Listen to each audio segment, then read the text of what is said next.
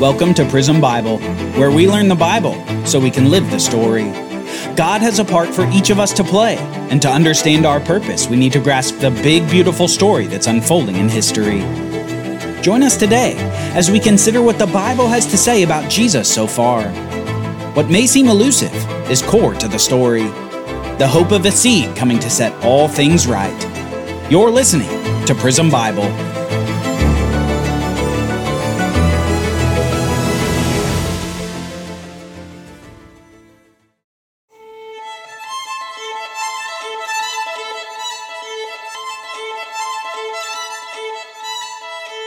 So far in the Bible story, we haven't seen Jesus once. In fact, for many readers of the Bible, he seems downright elusive in the text. What can shift our perspective, though, is the realization that while so far Jesus isn't named, he is described. He's described as a coming Savior, and he's given a particular context. In the story showing us the need for someone to fix what's gone wrong in the world and in our hearts, we see the need for the Savior. So, in this special lesson, we're going to review both the description of Jesus so far and the context that's demonstrating the great need of the world. So, let's get into the description of Jesus. Description in the form of promises. It's critical to note that many of the promises core to the story are promises of a person. And this should be familiar to us that many of the promises are a person because we've talked about this from the very beginning of the Bible story. There in Genesis chapter 3, verse 15, in the midst of the cursing on the serpent, God provides a promise. He says that the seed of the woman will do something to the serpent. This is about a person. The seed is a person. And here in this promise, we find out that this person, the descendant of Eve, will be instrumental in the plan of God. As the story develops, we come to find out more about the genealogical identity of this person, too. We see that he will not only be a seed of the woman, but also a seed of Abraham, and then generations later, a seed of David. God doesn't want us to lose this thread through the Old Testament. It's not merely that something is coming, it's that someone is coming. Further, the promise of this someone includes more about that someone. What will the seed of Eve do? He will crush the head of the serpent. What will the seed of Abraham do? He will bring blessing to all the nations of the world. What will the seed of David do? He will rule on David's throne in an everlasting kingdom. The someone promised is going to do something involving the defeat of evil, the blessing of the world, and rule over an everlasting kingdom. The Bible gives us these descriptions of the person who's coming, and this serves to build anticipation in the narrative. We're always wondering who is this seed, and when will he finally come? Along with the description of the coming seed comes the context for the coming one, the narrative story with themes and emphasis to help us understand not the question of who, but instead the question of why. Why is this seed going to come? Just think about Israel for a moment. Called out of Egyptian slavery, miraculously delivered, and yet time after time they complain, they grumble, they disobey, and they reject God by turning to fake gods. And that's just in the wilderness with Moses. Even after God gives them clear rules to follow and delivers them time and time again, they still follow this trajectory downward. They refuse to enter the land. Then, upon finally entering, they fail to drive out the nations as God commanded. Then they reject God's rule over them and demand kings. And these kings, despite doing some great things for God, continue on the trajectory of the nation as they egregiously sin against Him. This ever downward trajectory illustrates so many things for us that form the context for the coming of the seed. Let's briefly mention, too, First, humans can't wholly follow God's rules because humans have corrupt hearts. This is perhaps most apparent from the narrative, and it informs the speeches of Moses and Joshua. Moses and Joshua both know the hearts of the people, and they know that they will eventually rebel against the law and be cast out of the land of Canaan. The people need their corrupt hearts uncorrupted. The second point of context is that God keeps his covenants and has mercy and grace on an undeserving people. What did we see every time Israel cried out to God? We saw God graciously provide for the people who certainly didn't deserve it. God isn't merely a God of judgment, He's a God of mercy and grace who responds when people turn to Him in faith.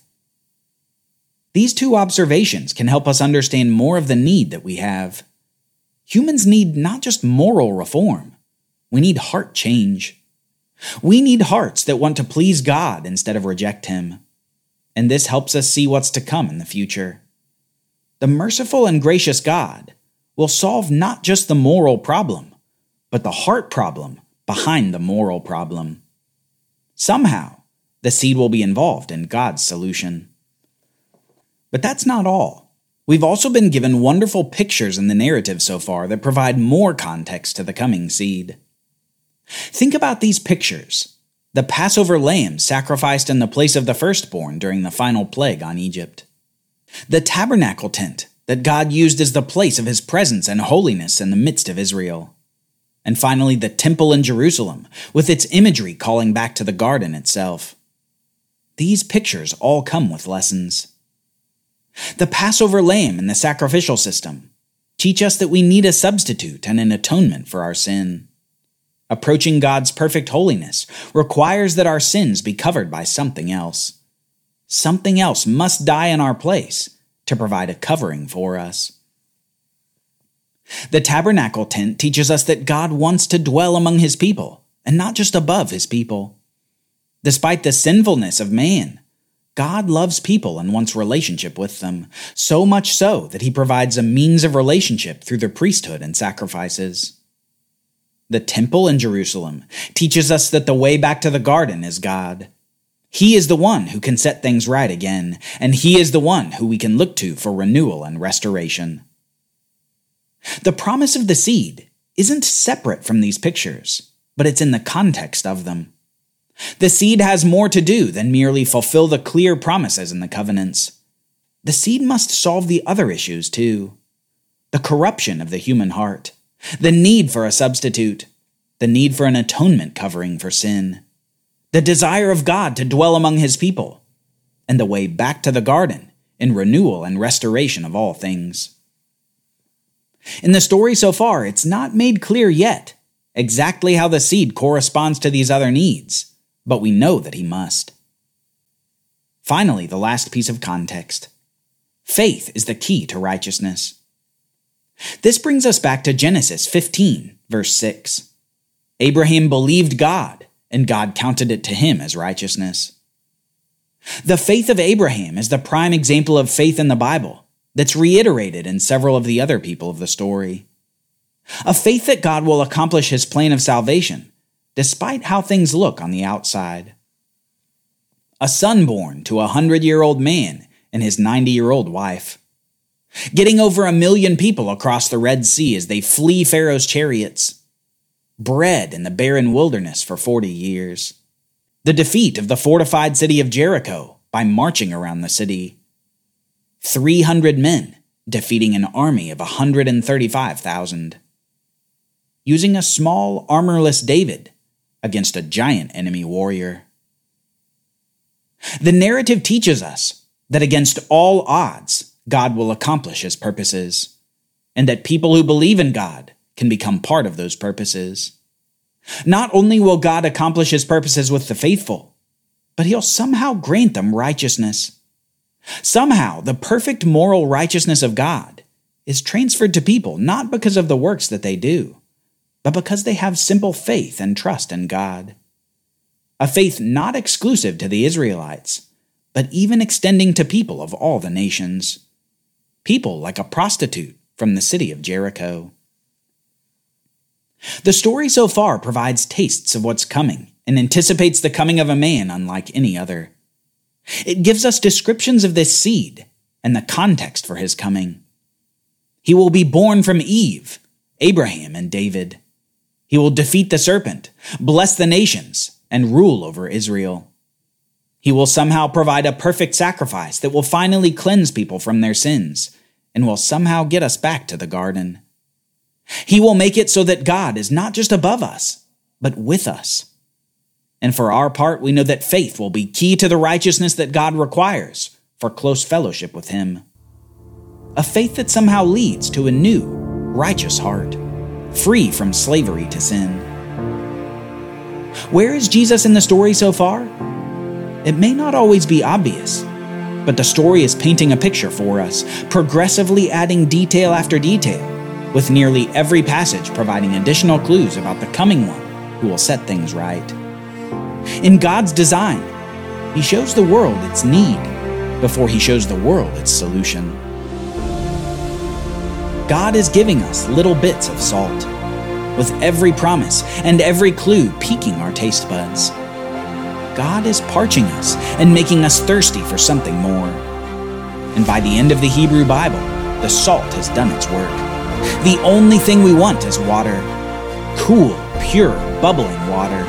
Water so good that it's life to us. Living water that satisfies every need, fulfills every purpose, and brings life to every person thirsty enough to receive it.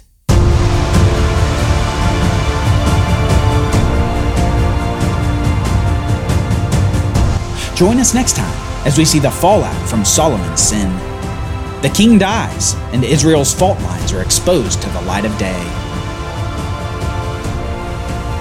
Don't forget to download the Prism Bible app, our mobile app to help you learn the Bible. In addition to this podcast content, we have Bible readings, summaries, and quiz questions on the app to help you get the most out of every lesson. Prism Bible is a project of the Bible Literacy Foundation, a nonprofit dedicated to helping you learn the Bible.